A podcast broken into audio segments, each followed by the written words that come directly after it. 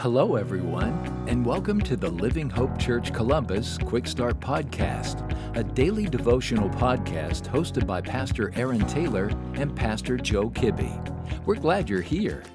Well, hey, everybody, we're starting a brand new week today with new opportunities, and I hope that it has been a good one for you so far, and I hope that you have a great week ahead of you as well.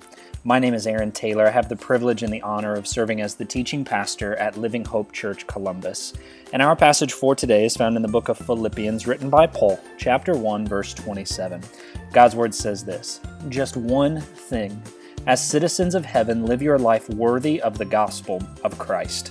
You know, I've mentioned this many times before on the podcast how for many years I actually worked for Pizza Hut. And for a few of those years during that time frame I was there, I was a delivery driver.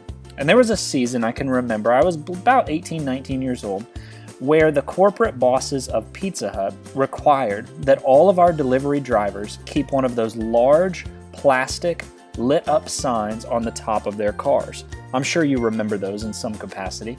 That way, everywhere we went as a delivery dryer, it was advertising for our company and people knew who we worked for, day or night. And we were told this by our bosses. With that sign on the top of our cars, we were always to be reminded who we were representing in our community. Without me even saying it, I'm sure you're already beginning to see the parallel of where I'm going to be going here these next few moments.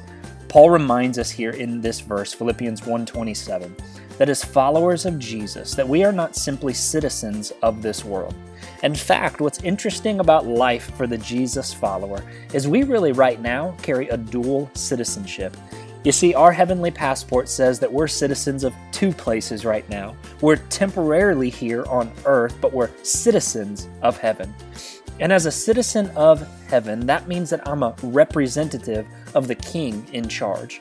As a follower of Jesus, as a Christian, I'm a representative on this earth of Jesus.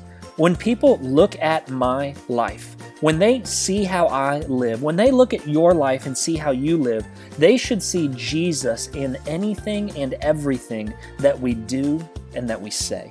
So, as Paul asks here, are you living your life in a manner worthy of the gospel?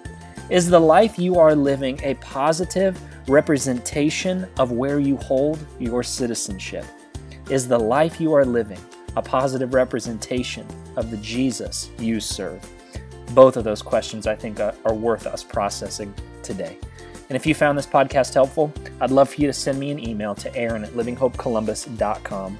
I want to hear what Jesus is doing in your life and how I can be praying for you. Have a great rest of your day. Thank you for joining us today. Be sure to subscribe and rate this podcast. Have a great day.